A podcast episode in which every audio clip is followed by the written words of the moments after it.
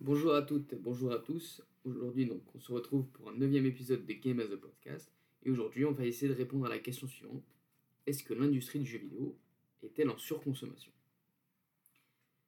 Alors, d'abord, je vais commencer par une petite découverte personnelle qui concerne Red Dead Redemption 2.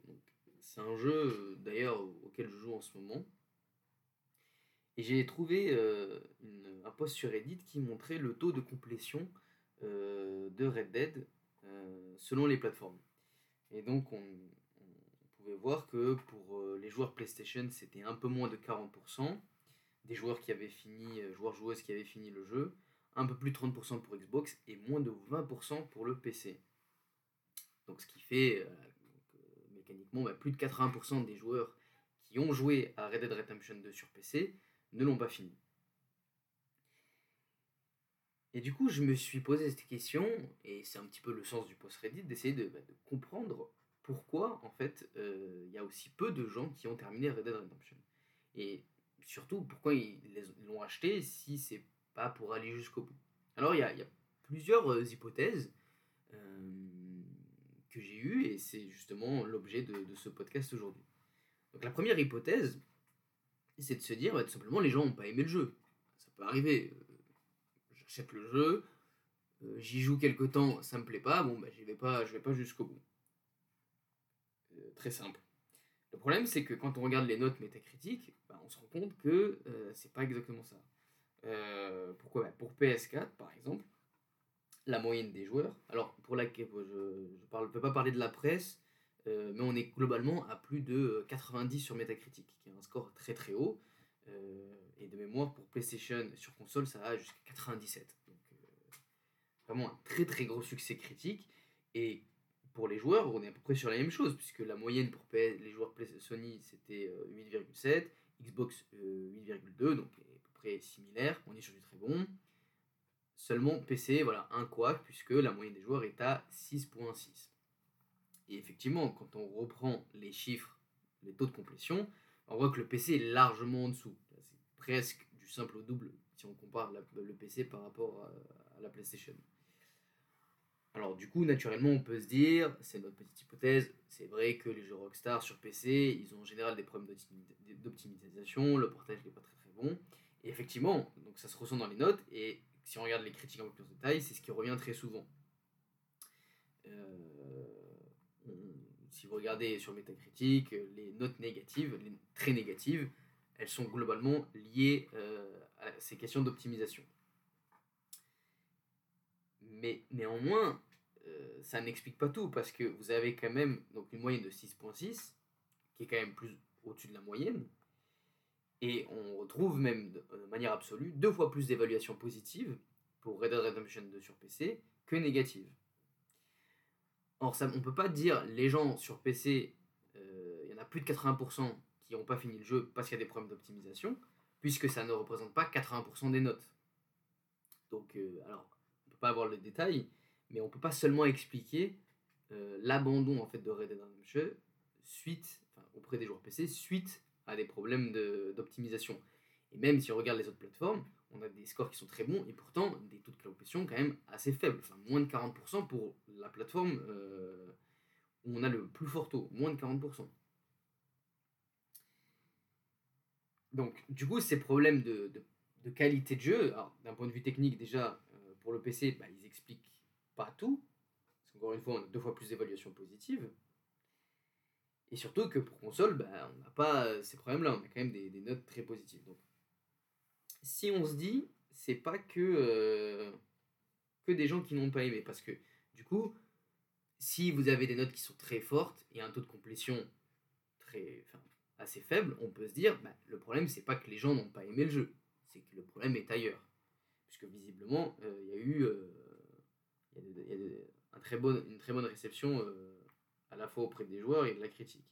Alors on peut se dire, bah, ceux qui ont une potentielle solution, c'est de dire, euh, ceux qui n'ont pas fini le jeu, euh, l'ont simplement pas noté Red Dead Redemption 2 sur Metacritic ou autre.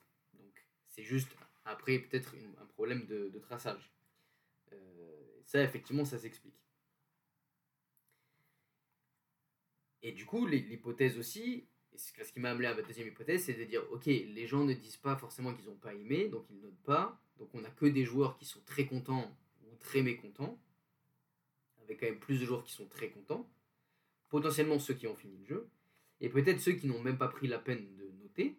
C'est simplement parce qu'en fait ils ont décroché, euh, parce que le jeu les a lassés et ils sont passés à autre chose. Ce qui expliquerait pourquoi on ne retrouve pas en fait dans les notes le faible taux de une relation logique avec le faible taux de complétion. Mais alors je me suis dit, c'est quand même bizarre parce que on est en 2000, aujourd'hui on est en 2023, à l'époque où le jeu sort, je crois qu'on est en 2018, 2019 peut-être, et euh, à cette époque, euh, on est globalement très au courant de euh, ce qu'il y a dans un jeu avant même d'y avoir touché. simplement parce qu'on a des tests, à la fois fait par la presse, mais pas aussi par des, par des joueurs et joueuses. On a des critiques, on a les réseaux sociaux. Tout ça fait qu'il est impossible aujourd'hui de ne pas savoir ce que le jeu réserve, même sur la durée, sauf si c'est délibéré, on veut vraiment rien savoir. Et donc,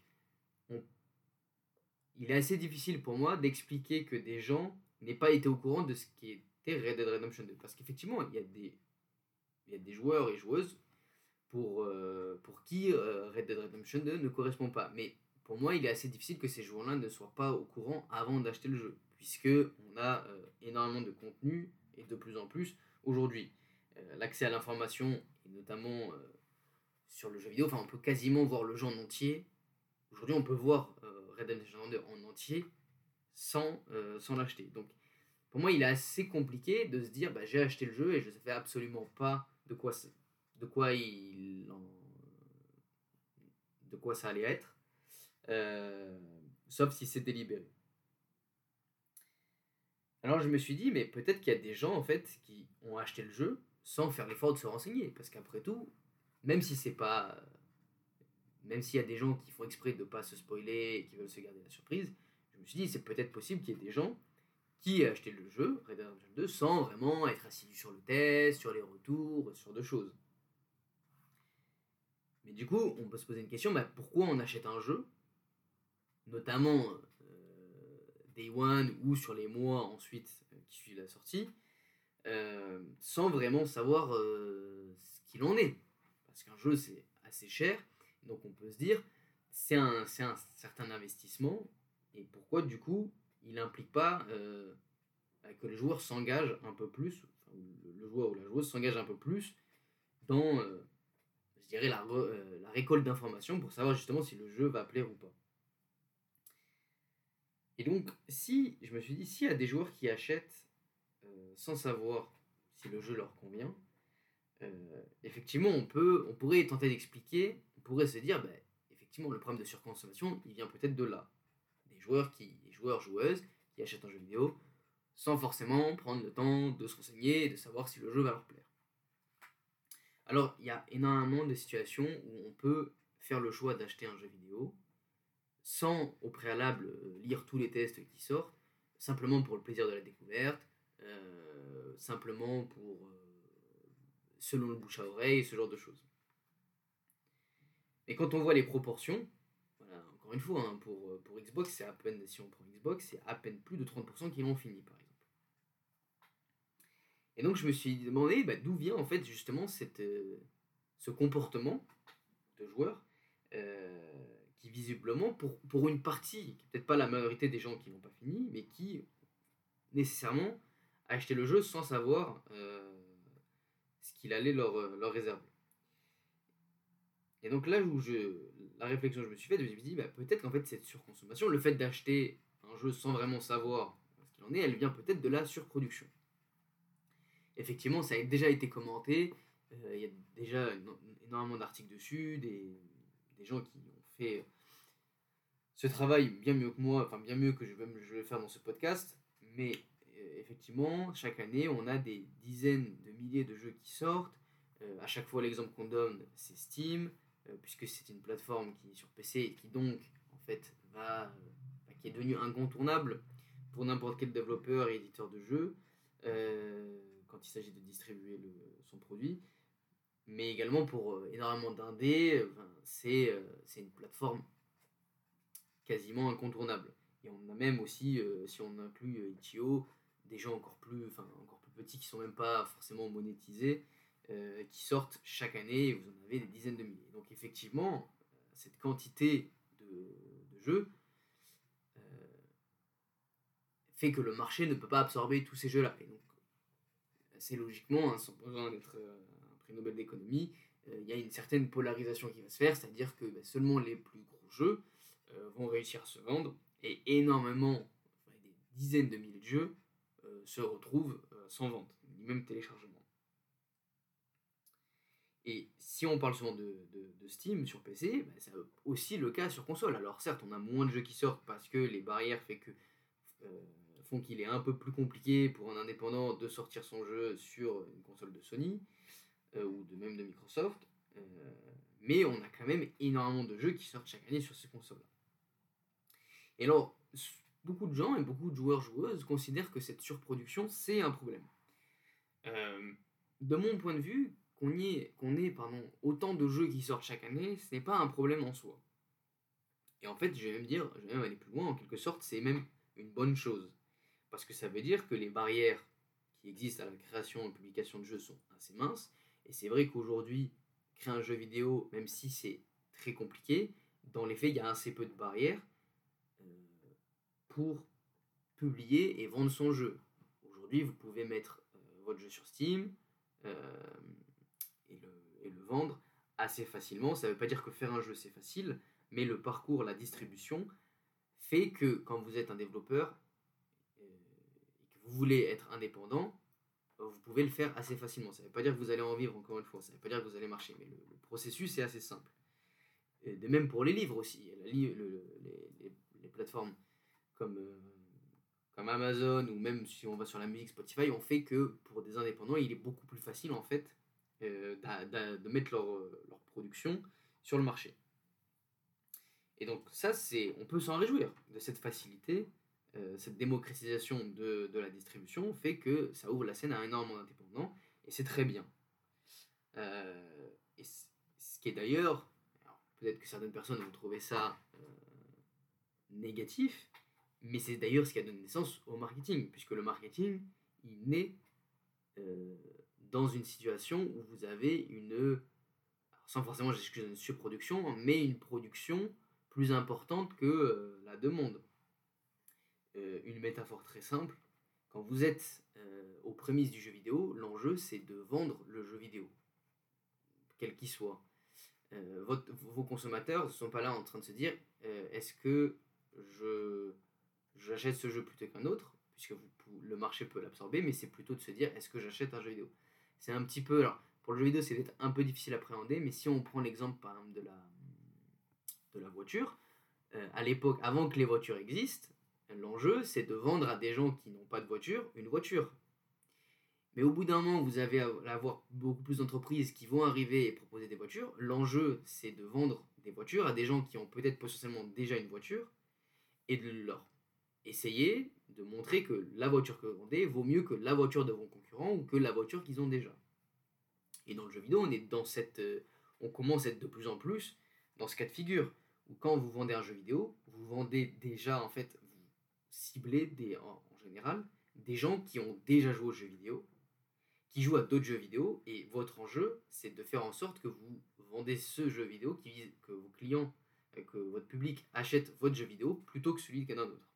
Et le marketing, il vient de là en fait. Il vient de euh, ce besoin de se distinguer, de se faire connaître, de se faire apprécier, et surtout, in fine, de se faire acheter par notre public.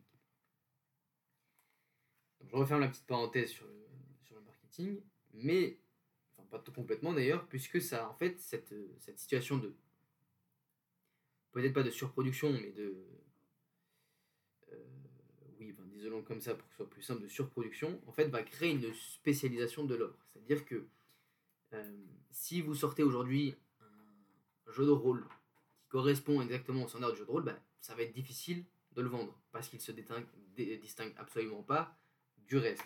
Et c'est notamment une critique qu'on fait euh, assez facilement sur les open world parce qu'effectivement, on a énormément d'open world qui sortent, mais est-ce que celui qui sort arrive à se distinguer des autres qui sont euh, sortis précédemment ou de ceux qui vont venir ben, C'est là où c'est compliqué.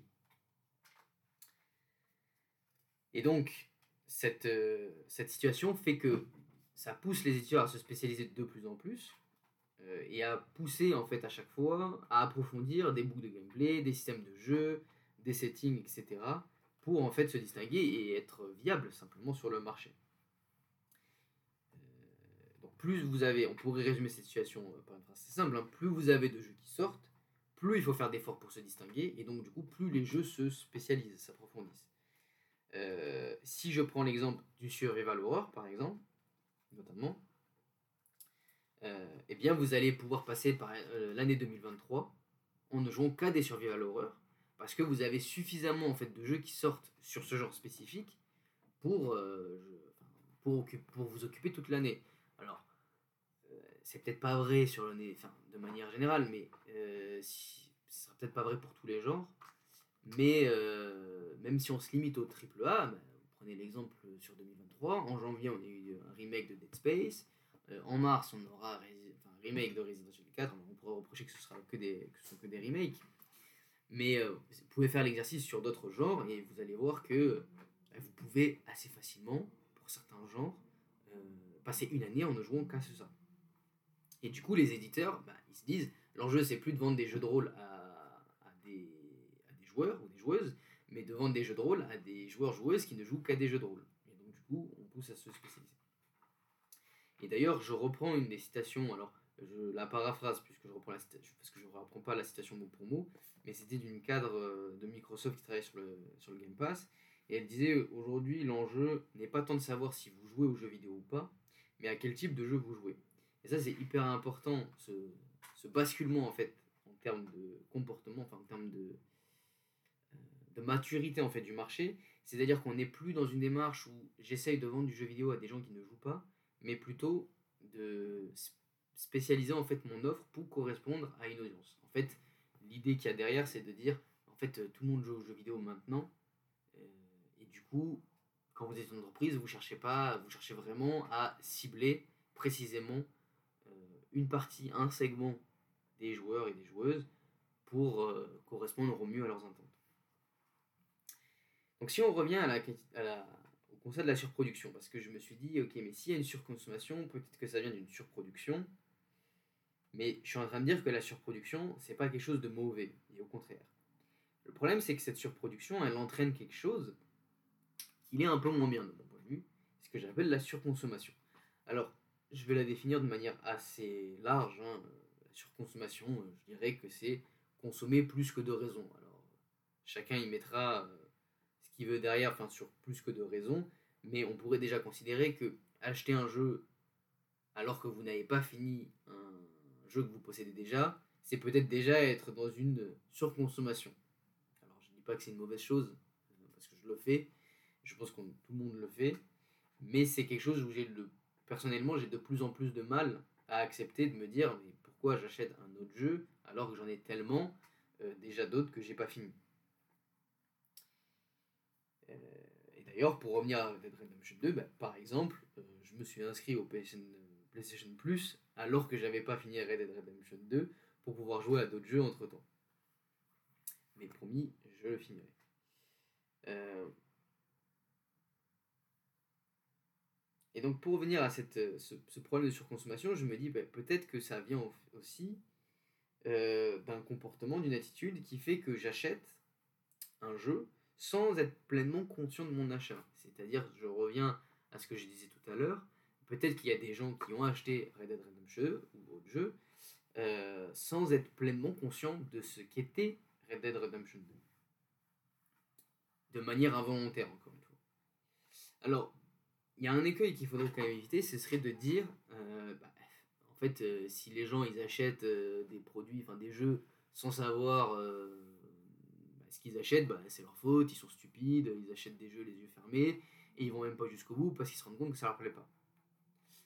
Et ça, je, trouve que c'est un écueil dans lequel il ne faut pas tomber parce qu'on occulte deux choses. Première chose, c'est l'efficacité du marketing. Euh, effectivement, vous avez des soldes quasiment annuels, des offres spéciales presque tout le temps, qui tente en fait le consommateur. Et c'est là l'intérêt en fait. Et c'est une profession, c'est-à-dire que c'est pas être stupide que d'y succomber, c'est pas être faible, c'est pas être fragile, euh, c'est simplement des techniques professionnelles qui visent à vous faire adopter ce genre de comportement. Mais ce comportement, il est aussi euh, alimenté par autre chose que je trouve un peu plus néfaste, et ça va être un petit peu l'objet aussi de, de pourquoi je critique, entre guillemets, cette euh, surconsommation. Euh, cette deuxième raison, c'est la culture de la hype, ce que j'appelle la culture de la hype. C'est-à-dire que lorsqu'un jeu sort, les joueurs et les joueuses vont participer à une sorte d'euphorie, de foire d'empoigne, où il va falloir absolument jouer au jeu, le finir vite, et vous allez rapidement euh, mettre des photos, des vidéos sur les réseaux sociaux de votre jeu. Et vous allez participer à cette euh, hérésie collective où tout le monde va parler du jeu vidéo, et, euh, si le jeu est très bon, vous allez bah, louer la boucle de gameplay, ben, les graphismes, je ne sais, je ne sais quoi. Et à l'inverse, si le jeu est mauvais, vous allez participer à cette cette critique générale face au jeu. Et en fait, ça va que, vous en parliez en bien ou en mal, pendant quelques temps, pendant quelques jours, voire quelques semaines, euh, si on prend l'exemple d'Elden Ring l'année dernière, ça a duré quelques semaines, on va avoir effectivement énormément de contenu, de posts, euh, une surmédiatisation en fait euh, du jeu. Alors vous allez me dire, bah, c'est normal parce que les éditeurs ils font la pub, ils payent des streamers pour jeu, etc. Donc euh, finalement, euh, c'est aussi, euh, c'est aussi la, responsabilité des éditeurs et c'est aussi ce qu'ils veulent. Et c'est vrai, vous, avez tout à fait raison de me dire ça. Mais les joueurs participent aussi. Parce que quand vous. Quand on parle de, communication, et notamment plus de marketing d'ailleurs, on va de stratégie de communication, on a ce qu'on appelle trois types de médias. Donc là, je fais un peu du cours académique, mais vous avez donc le own media, le média que vous possédez, le paid media, les médias que vous payez, et le earn media, les médias que vous gagnez. Alors média, c'est euh, plus, faut voir ça comme un du contenu, canal de communication, plus que les journalistes. Donc quand vous êtes une entreprise, euh, le own media, donc les médias que vous possédez, bah, c'est par exemple votre site internet vos comptes de réseaux sociaux. Vous allez communiquer parce que ça vous appartient. Le jour de la sortie de votre jeu, vous mettez un post Twitter, euh, vous faites une communication, euh, un communiqué de presse, bref, vous informez sur votre site, sur tous les canaux que vous possédez qui sont à vous, vous informez que le jeu sort. Donc là, bon, bah, c'est normal, la culture de la hype, comme j'ai dit, là, elle est complètement dans la, dans la, dans la main des entreprises. Euh, vous avez le pay média, donc là, ce que l'entreprise va payer pour diffuser son jeu. Donc là, ça va être typiquement ce qu'on voit souvent euh, si vous habitez en région parisienne.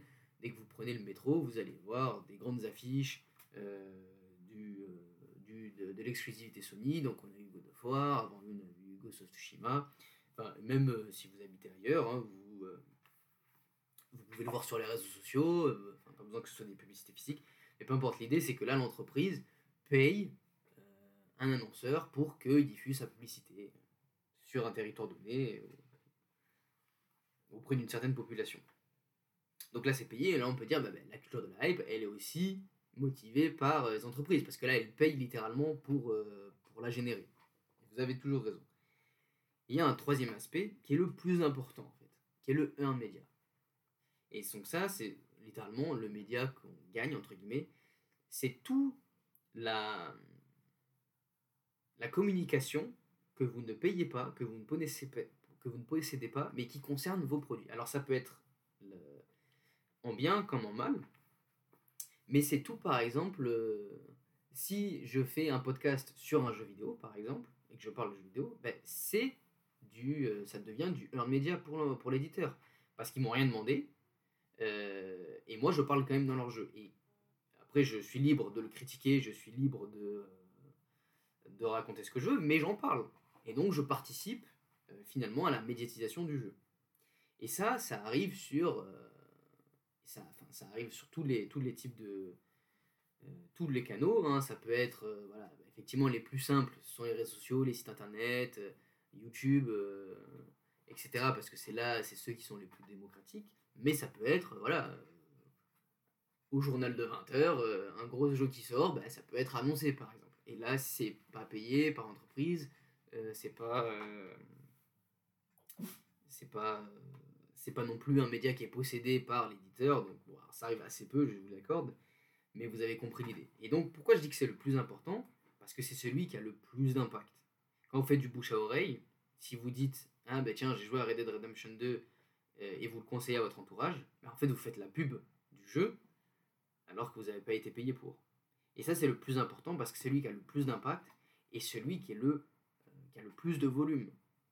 Parce que les canaux que l'entreprise peut payer et qu'elle possède, ils sont assez limités. Alors que euh, chaque joueur, en fait, n'importe quel individu peut faire la promotion du jeu et donc, en fait, participer à la communication et en fait, cette culture de la hype, elle est essentiellement construite, elle existe essentiellement euh, grâce aux joueurs et aux joueuses qui parlent du jeu. Et ça, c'est du earn media. Donc, c'est pas quelque chose qu'elle contrôle. Et en fait, c'est le, cette, euh, cette culture de la hype, en fait, bah, c'est les joueurs et les joueuses qui emportent la responsabilité. Elle n'est pas seulement, elle est certes euh, incitée par les éditeurs, mais elle n'est pas contrôlée par euh, par ces derniers. Et donc, si on veut mettre fin justement à cette, euh, cette surconsommation, à ces habitudes d'achat où on, achète, on achète un jeu sans l'avoir fini, eh bien en fait c'est d'abord un travail sur nous-mêmes en tant que consommateurs pour éviter de participer à, cette, cet emballement médiatique qui est finalement plus motivé par le, par le public que par les éditeurs. Alors ça ne veut pas dire qu'il faut censurer, attention. Mais c'est bien d'en avoir conscience. Pourquoi? Parce qu'alimenter cette culture de la hype, ça a plusieurs effets. D'abord, ça crée une sorte d'élitisme qui fait du mal aux jeux vidéo, euh, notamment dans sa quête de démocratisation qui n'est pas achevée, euh, puisqu'en fait, quand vous allez autant parler d'un jeu vidéo, vous allez inscrire dans l'inconscient collectif que ce jeu est incontournable et que pour se dire, euh, pour se revendiquer joueur-joueuse ou se revendiquer d'une passion pour le jeu vidéo, ben vous allez avoir le sentiment qu'il va falloir à un moment donné que vous jouez à ce jeu vidéo pour pouvoir être légitime. alors que euh, c'est complètement euh, superficiel.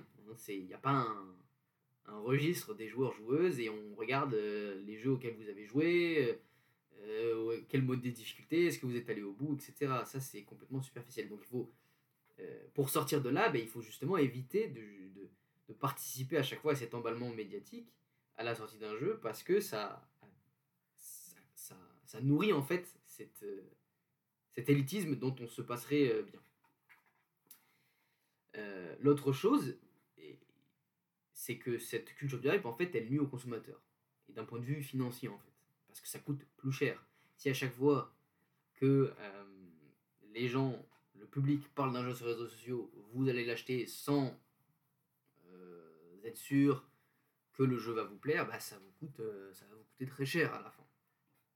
Et c'est, pas forcément en plus quelque chose que vous allez apprécier, parce que si vous achetez juste parce qu'il y a la hype, que c'est la mode et que vous avez envie de sortir joueur, joueuse, gamer, et eh ben, à la fin de l'année, vous allez peut-être euh, jouer à énormément de jeux vidéo que vous allez jamais finir parce que finalement ils vous ont pas plu.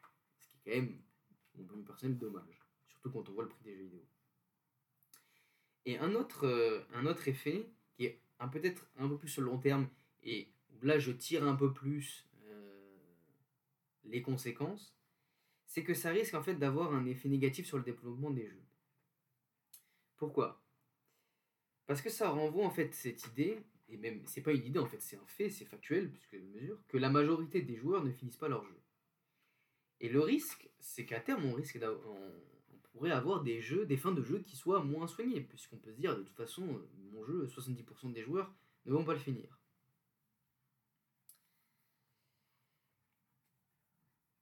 Et donc, la tendance qui pourrait s'installer, c'est qu'on ait des éditeurs qui soient de plus en plus tentés par avoir des expériences plus courte, plus one shot. Qu'est-ce que j'entends par là? Alors si je prends l'exemple de Red Dead Redemption 2 et que je me mets à la place de Rockstar, si je réfléchis à un éventuel Red Dead Redemption 3, je vais réfléchir à comment améliorer en fait, comment, comment je peux atteindre encore plus de joueurs que Red Dead Redemption 2. Donc comment je vais m'y prendre? Eh bien, de manière assez logique, hein. je vais regarder Red Dead Redemption 2 et je vais voir ce qui n'a pas marché, ou je vais voir les joueurs que j'ai pas réussi à atteindre. Et ma première cible, en fait, qui est assez naturelle, c'est pas les gens qui ont aimé Red Dead Redemption 2, parce que je peux dire que bah, le fait que j'annonce Red Dead Redemption 3, les gens qui ont aimé Red Dead Redemption 2 vont l'acheter, ils vont s'intéresser à mon jeu. Donc j'ai pas tant besoin de faire d'efforts pour eux les convaincre.